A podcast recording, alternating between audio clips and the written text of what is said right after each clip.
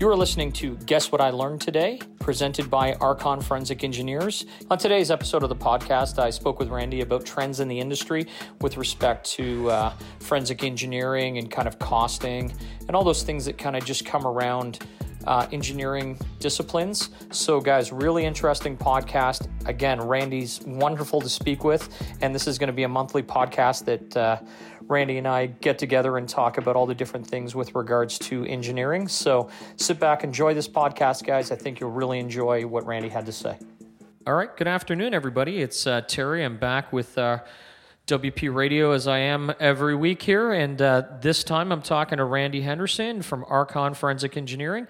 And uh, Randy, thanks again for being on WP Radio. Um, I'm looking forward, as, as I said uh, in our last session, our last podcast um, that I'm really looking forward to digging into forensic engineering with you this year. And for the people that didn't listen to the podcast, but I'm going to tell you now, go back and listen to the first one because it's fantastic. For those people that didn't listen, can you give me a little insight to what you guys do at Archon? Well, hi Terry. It's great to see you again, and uh, can't believe a month's flown by already since the last time I saw you. Uh, in response to your question, and at the risk of being a little redundant here, uh, I'll start with Archon. Archon's a multidisciplinary forensic engineering firm that has been serving the Canadian property and casualty market for 55 years. Forensic engineering is all we do.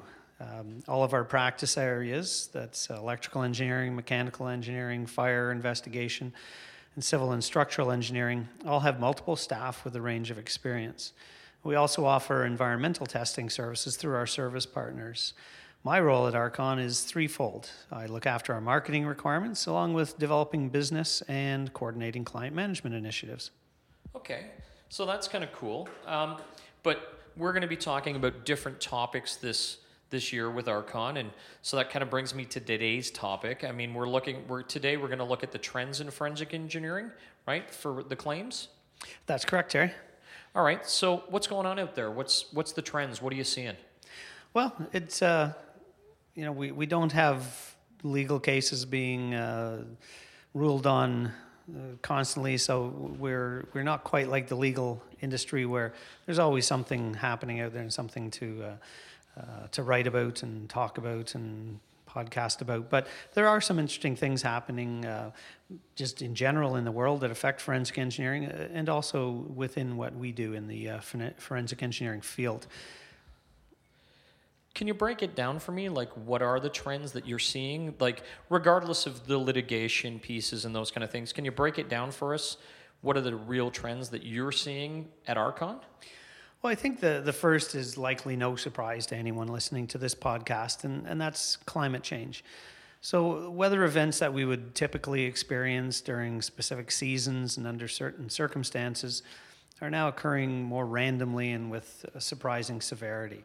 So, we've seen that in a number of cats over the last few years. I mean, in the time I've been here, there's, there's been at least one weather driven cat every year, uh, which has stressed the industry. Uh, you know, we can no longer expect a gradual transition from season to season in terms of temperature and weather patterns. Uh, when these random severe events occur, they, they really stress the resource availability right through the, the chain involved in uh, resolving a claim. Uh, the second area, the next trend, is, is that of technology. So there's some very interesting innovations being introduced that are trying to address productivity and cost effectiveness, cost effectiveness along with safety and, and accuracy of, uh, of work. Uh, the third overall trend I'll mention is the increasing focus on costs and time frames. There's a, an urgency around getting things made, getting things done, and, uh, and doing them cheaply or, or, as inexpensively as possible. That's, uh, that can have ramifications in, in our industry for, for certain. You know, for things like when preventative maintenance and regular replacement of parts um, that wear out is forfeited in terms of short-term cash flow. Uh, if everyone wants instant results, it's inevitable shortcuts occur in construction, manufacturing, and repair. Uh, inexpensive or, or, shall I say, rather cheap products can cause very expensive losses. So, with less manufacturing capacity in Canada and more coming in from overseas where we can't really see the, the quality of the product until it arrives. And at that point, it's kind of too late, it just gets installed in the essence of time. Um, those things are, are leading to uh, repetitive and, and oft times expensive losses. Yeah, I mean, uh, I like that you've got three kind of headers here, right? We've got um, cats like weather changing, right? And then you, you've talked about really the change in technology, and then the third is basically you're focusing on cost. So, you know, you're you're talking about these three specific trends or these overall trends. Do you got examples for them? Because I mean, I can tell you, me personally, if I hear a hundred year storm again, as like this is the hundred year storm, I hear that every 30 days, I think. Oh, this is a hundred year storm. Well, it's obviously not. It's the 30 day storm because these cat events are happening so frequently, like you said. I mean, it, it's crazy. So I'm sure you have examples. I mean, me on the other side, on the insurance side, I've got a ton, but I'm not here to talk about me. I'm here to talk about Archon. so let's kind of get your perspective on it, and then maybe we can dig into each one as we go along. That'd be cool, I think. Well, you're right. You're, we're seeing these over and over, and ideally, we're learning from it. For example, we were involved in a um, uh, the result of a tornado in Angus uh, a few years ago.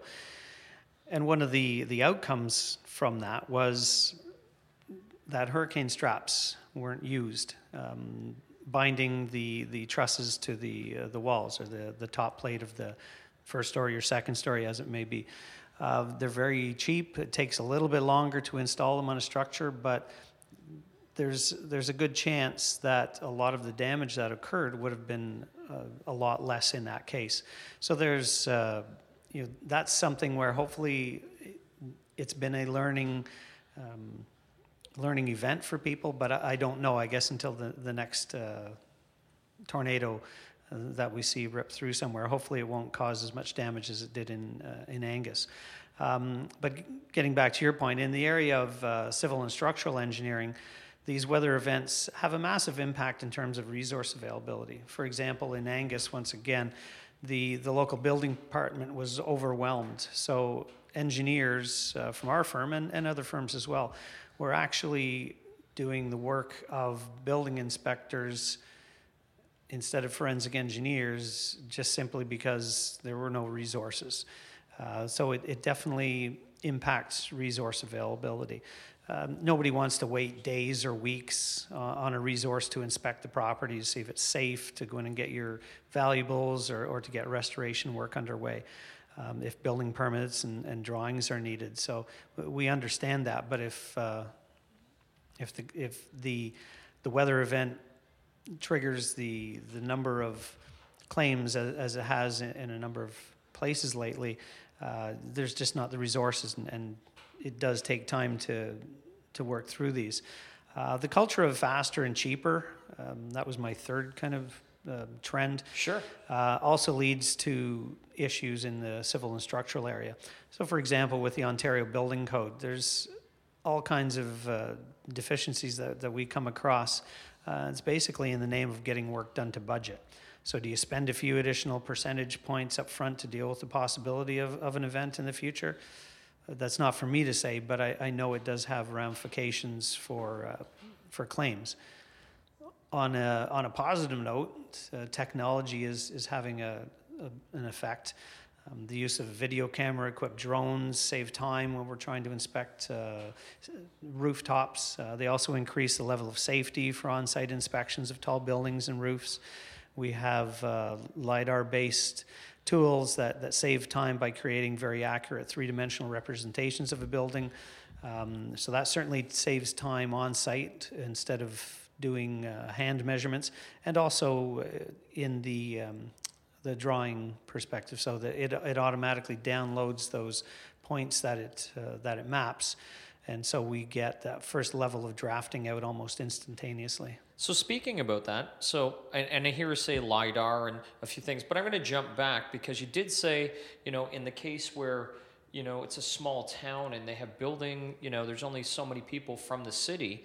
Were you guys actually acting for the city, or were you still acting for the insurance company and signing off or taking it to the city, trying to do that two-step pro- process to kind of expedite things. So that's a really interesting point that I think a lot of people miss. When you have a cat, you you're really you're taxing the resources from the city because they may only have two or three building inspectors, and if they get 500 buildings, who do they go see first? Well, that's uh, exactly the point. So there were so many houses on this street, and it was when you looked at an overhead picture, it was amazing the devastation in a in a line uh, and houses you know 100 yards away were, were untouched but the yeah. you're right. So it's where do they start? Um, the other thing that they may not have seen they're, they're just not used to, to seeing that type of damage. So the building inspectors in a small town may not be used to seeing the, the resultant damage of a tornado ripping through their, their town. Whereas forensic engineers see it a lot more regularly so we're able to get in there very quickly and, and ascertain you know, there's a whether there's a structural uh, issue, a cosmetic issue, uh, is it safe? Um, can it be made safe? How can it be made safe? So yeah, we were we were initially called by the insurers, but the the local building inspectors were also asking if we could feedback input on the buildings we were going into because they couldn't see all the buildings in a timely manner and it was it would be duplication of effort to have our guys uh, looking at it and um, and then having the, the town also have to go in and have a look at it. See, that's that's fantastic, and I think that's commu- that goes a lot to our first podcast with communication with resources. So, I mean, I, and I hope we're going to tie these in as we go along. But I think that's great because, you know, maybe you you guys have an agreement. I, I, and again, I don't know what went on with the Angus claims, but I think that'd be great because there's nothing worse than you know you getting a call from an insured seven ten days later and i say okay well that's great. My engineer's seen it but the city hasn't approved it.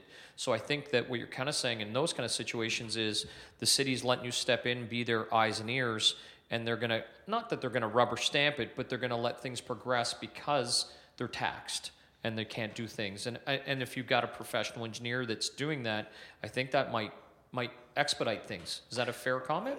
Definitely, and I, I think that's um, you do see that. It, it's kind of like scientists working together to to develop um, a vaccine. Uh, well, I wouldn't. Uh, yeah, I, I didn't want to use that that specific experience because the that is uh, at a much level much different level of urgency than what we were dealing with. But you know, they're they're professionals and they're uh, what the work they do is based in, in science, and, and I think those types of personalities and your training to become one of those uh, those qualified professionals leads you to want to do the right thing and uh, and and work with other colleagues with similar um, experience and things. So it was a very it was a very collegial um, situation.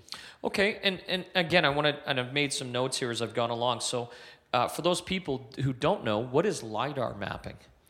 It's basically you'll see it on self-driving cars. It's a very awkward thing that sits up on top of the car and gives you 360 degree radar essentially of um, uh, of what's going on around the car. So when it comes to and, and you know I am not a lidar specialist. Sure. But it, it, it essentially they can set up the uh, the device on a tripod in a room, and it basically uh, has uh, LED lights and it uh, sends, I guess, laser pulses out to, to measure the, the distance of, um, or light pulses out uh, to measure the distances to the walls. It, it basically shows everything from the uh, the, the ducts and the floor, and, and then once all the rooms are done, they can get uh, a floor plan very quickly. So, so like I say, they, they basically set it up, they press a button, and it does all the measurement. Whereas historically,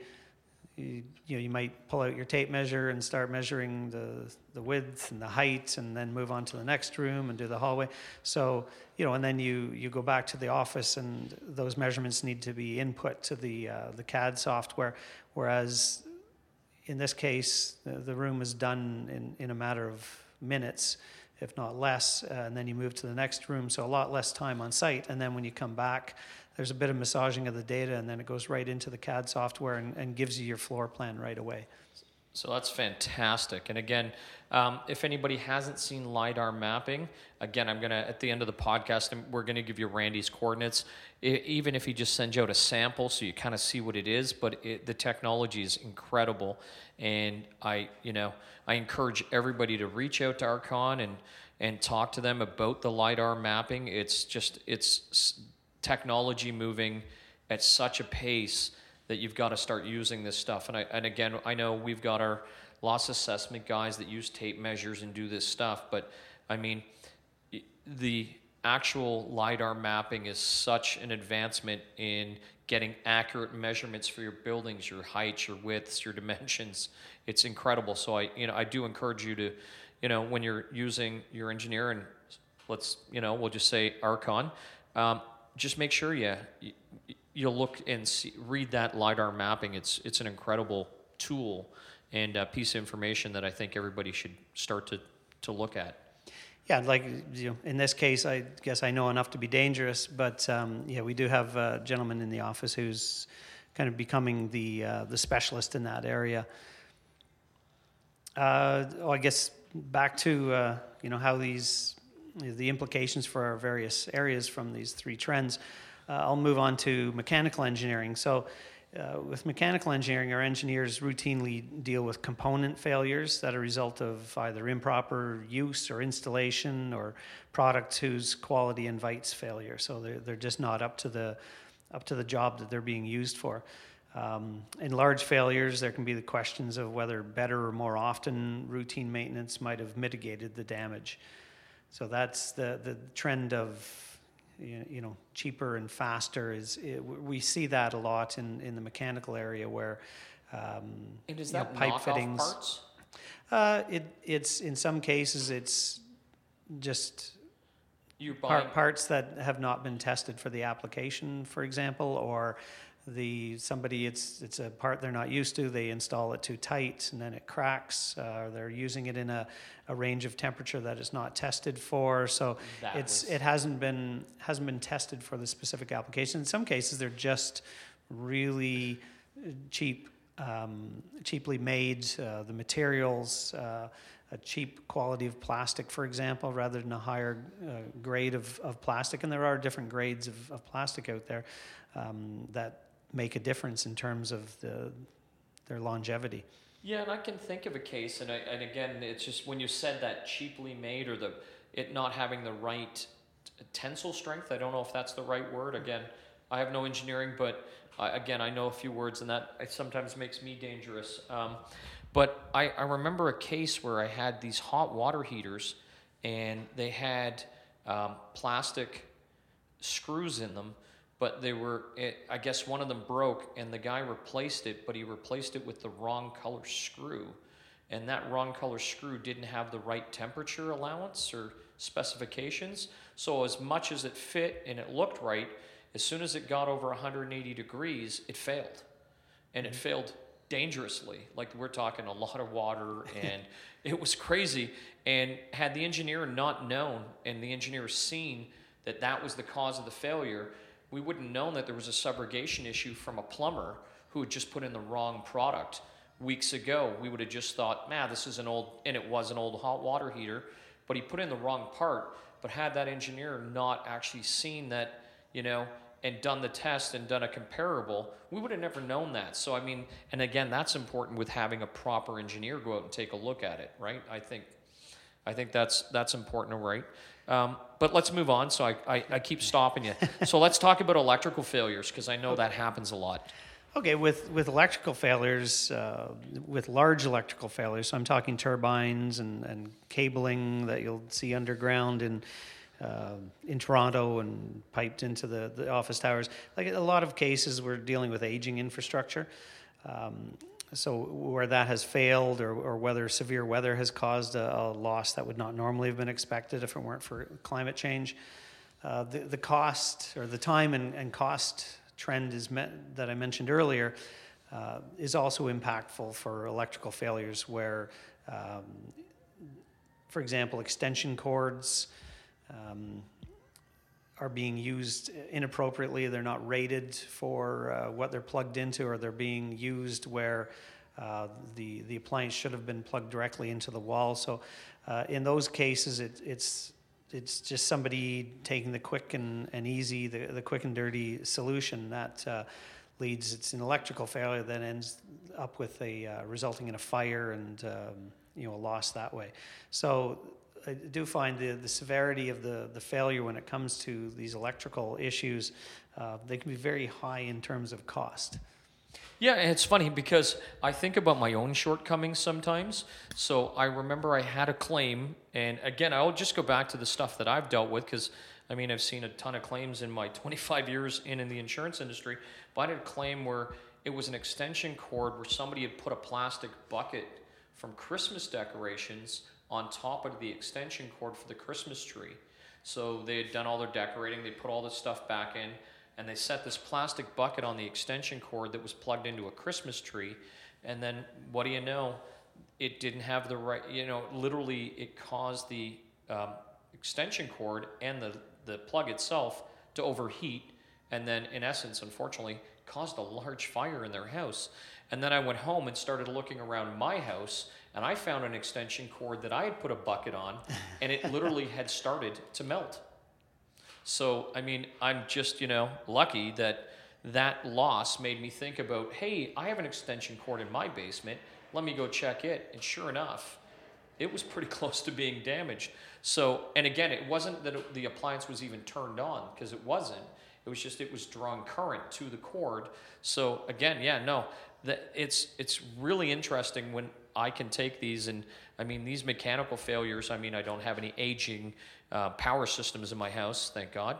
But um, but I think you're right. I think uh, as adjusters and insurance people, we need to look at these when we're looking at the claims closer because again, you can help us with the subrogation end is it improper use, improper installation? I mean, these are all great things that, again, tie back to, and I think we're going to do this all year, tie back to the budgeting and, and costs and, and the importance of actually having a proper engineer on site. So, again, you've got your electrical failures, and then from your electrical failures, who comes next but your fire investigators? So, let me right. talk about those guys. Yeah, and I, I alluded to that uh, just uh, a moment ago. But um, you know, the fire investigators routinely deal with situations where where fire safety protocols have been ignored. Um, an electrical product has failed or has been used improperly, and where cheap th- synthetic products have been have increased the extent of damage in a, in a fire. Um, some of the same technology that civil and structural engineers are now um, incorporating into their work, such as drones, are also useful in fire investigations. But um, actually, I missed a point in the mechanical. You know, in some cases, it, it's not that a, a, product was installed improperly or designed improperly or, or it's poor manufacturing, but sometimes you, you don't know until um, you know, the product gets fully engaged in its use. So for, for an example of that, I'll use the, uh, um, the wind turbines. So we've had over the last few years a number of wind turbine failures, which are interesting to uh, investigate because you've got to get all the way up, uh, whatever, a 200 tall um, wind turbine to, to look at the, the failure in situ. But those were, you know, everything's designed according to what uh, was specified. You, you think it's going to last for a long time, and then it gets installed and perhaps some environmental factors uh, start having an impact uh, and it's being used. So, in essence, it's being used in an environment it wasn't necessarily designed for. If we're having severe weather more repeatedly, that the you know the wind turbine wasn't uh, designed for. So that's uh, another example of where climate change has an impact on something you know such as a, a wind turbine, which is being built to uh, address climate change. So it's it's a ironic conundrum there.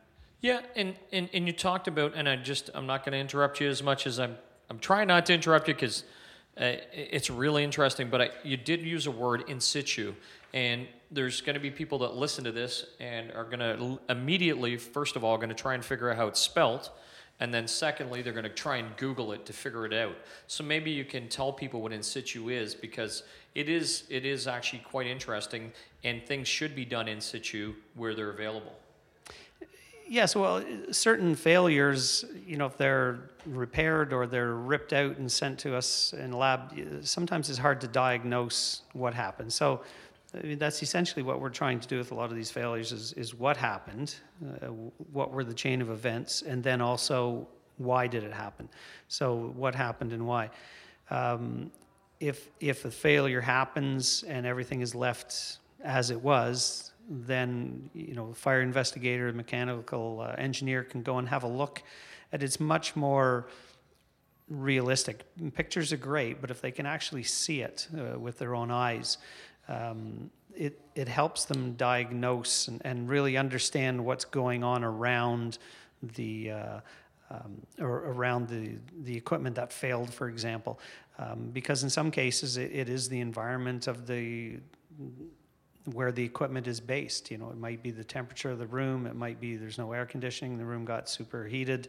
Um, maybe there was no heating and it uh, it got cooled and was trying to operate. Uh, at a temperature that was too cold and kept kicking in, and that uh, overheated the motor, and then the bearings seized and created a fire. So it, it, the the chain of events sometimes is easier to to figure out if we're able to see the the failure as it failed in place in place, and then take it for non-destructive testing. We'll get into that, I'm sure, in mm-hmm. another another podcast, but and then do destructive testing with everybody's available. But that's for another day, as they say. So um, let, let's continue on and let's talk about like all of the engineering disciplines. So you've got these universal challenges really with forensic engineering community and you guys are facing these, I think, all together or, or how are you guys facing these problems?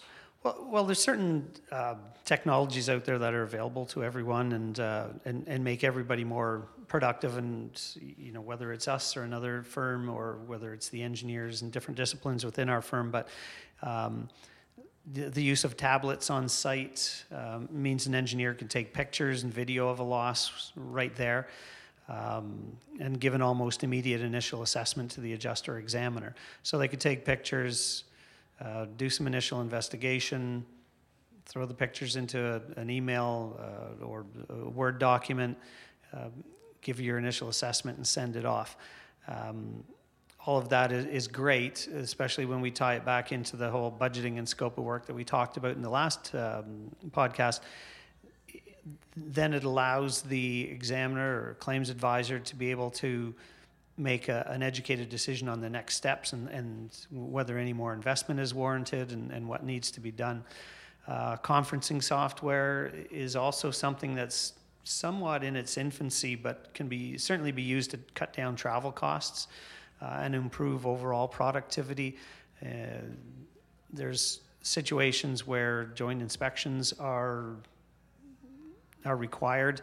It may be possible, um, and I don't, I can't give you any instances where I, I, know of where it's happened, but it may be possible to to have the the testing live stream to other engineers that are remote from the uh, the testing site. So I, think conferencing software is also something that might um, further down the road drive more more productivity and, and more efficiency um, in forensic engineering? Well, that, I mean that you talk about live streaming and maybe doing joint investigation. I think that's really interesting. I mean, um, I remember a case where I had um, an engineer where it I it was a liability claim, and they were my client had done some work on a machine, and then the machine subsequently had a fire, and uh, the engineer from Archon had gone out, and you know, it was really interesting because it was red herring, really, the fact that he had worked on the machine and done some some welding on it, and then it had a fire, turned out to be a red herring. It the fire actually migrated to the area where he worked. It didn't start there. But had I not used an engineer and he had the proper tools to really kind of weigh off or take off the, the you know, we, the person that was looking at it was an independent adjuster, and his immediate thought was, hey, the, this caused the fire. But after having, you know, your engineer go out and take a look at things, they were like, no, actually, it wasn't the cause. It, it da- suffered damage in the result and was able to prove that. And I think that's uh, goes a lot to say about the type of tools you guys use and, and actually being able to show the migration by photos. And I, I mean, it, we changed our budget, and we'll talk. You know, we talked about in the last one. We had to reevaluate our budget because there was a lot more time involved in it as well.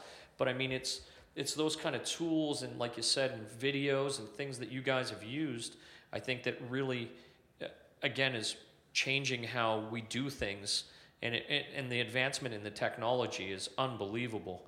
Um, but so, you know, can you summarize for me? Those trends that these trends are coming that you know? So back to uh, your point about challenges that uh, all of the participants in the forensic engineering field are uh, experiencing. Yeah there's certainly some. There's uh, you know despite the advancements in technology and, and there's the advancements in technology is uh, uneven. So uh, the technology that might aid forensic engineers is not maybe proceeding at the same pace of technology that uh, helps with office productivity of brokers and uh, uh, you know with independent adjusters for example. So despite the the advancements which are there and are helping the investigative work you know, engineers still need to review what they've found perform background research and come up with an explanation that fits the facts. And that takes time. So the, the challenge is uh, you know everybody wants an answer right away um, but there's really no no method that I'm aware of that we can just simply enter the facts and the data that we find into a computer and some artificial intelligence algorithm comes out with the answer in a cohesive format. So, so I mean that that is a challenge. This um, wanting answers quicker. Uh, totally understand that, and, and technology is helping us in some ways, but um, uh, there is there's still work to be uh, to be done that that takes time. I guess the other thing too is. Um, and it's really uh, related to the increasing frequency of cats. Uh, engineering firms are, are like any professional services. You, you, can't train an accountant, you can't train a lawyer overnight um, to have them start uh, accounting and lawyering for you. And same thing with a forensic engineer. It, it takes time. So when there's uh, uh, when these events occur more frequently, it taxes the the, the whole um, the, the, the resources that are available to deal with them. So once again, uh, things will still take time. So things cannot happen immediately. And I guess the, the last challenge I'll mention is that uh, you know large national insurers are asking for national coverage and lower rates. Um, you know this is hard to do because there are regional disparities in terms of resources and in terms uh, or and in many geographies, uh, the assignment volume wouldn't necessarily support having multiple engineers from, from different disciplines in a regional office. So then what you get is a jack of all trades, and, then, and thus quality may suffer. Um, it's counterintuitive to expect lower rates from vendors and then ask them to increase coverage and invest in new technologies. So, you know, get back to that, that partnership that I mentioned in the last um, podcast. It, it is a partnership, and, and if, uh, if we're really truly working as partners, then, then everybody benefits from it. Yeah, and I got to agree with you. I mean, it's like you don't go to a car dealership to order a salad, right? And I know that sounds just kind of a weird thing to say, but but I agree with you because I mean, you want a good quality engineer, and you don't want him being a jack of all trades. I want a fire investigator to investigate my fire. I don't want a fire investigator to go that does water damage claims. I, and again, I want a structural engineer that does structural.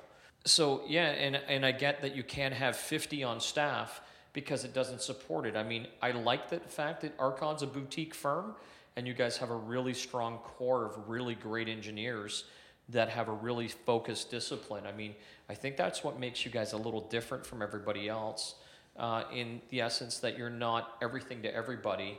You're specific in your disciplines and you stay in your lane and and as a result, you've been around 55 years. I mean, that has to say, you know, something. It's you, you just didn't start up yesterday, right? And I think that has a lot to say with people like that about you guys as well, right? So um, it's interesting. Again, again, I'm, we're going to talk about this as the as the year goes on and all the different things we're talking about. But you know, um, and and I'd asked you before, like, can you give me a summary of what outcomes you think you could propose from these trends? If you were talking about these three trends that we've really talked about today? Well, I think, you know, what I'd like to see is just people working together as, as partners. You know, when it comes to the insurers and forensic engineering firms in general, you know, if we work as partners, it, it's going to improve the client experience for insureds. When challenges like CATs arise, partners can work through those times more effectively than an, uh, antagonists. Um, you know, vendors are treated as critical enablers of client satisfaction during the claims process rather than simply a cost center. Uh, the overall quality of the customer experience will improve, and firms will be able to be early adopters of those technologies that will ultimately improve cycle times and reduce costs for insurers. Um, you know, insurers, I think, also need to understand that some firms and, and thus engineering resources are better at some things than others. There's, there's no reason to have fewer firms in order to get lower costs. It, it really comes down to using the firm and using the engineer that, that um, is best suited for that specific loss. So some firms are very good in one area and some firms are very good in another. There's, there's a lot of truth in that. And, uh, you know, I'm not uh, ashamed to say that, you know, we are, like you said, we, we have our specialties and if we can't do something, we'll we'll be very upfront and say we're not the best to, to help you with that. There's there's other people and other firms, and we routinely uh, amongst uh, amongst peers there, there's a lot of um, respect that way, and so you will see assignments getting referred from one one uh, firm to another, but really at the uh, at the engineer level, one one engineer will refer another because there is that. Um, that understanding and, and that uh, respect amongst the uh, the professionals. Well, and and I do like that. I got to be honest. I, as much as I hate you telling me no, that's not what you do, because you have to remind me sometimes when I call in to talk to you.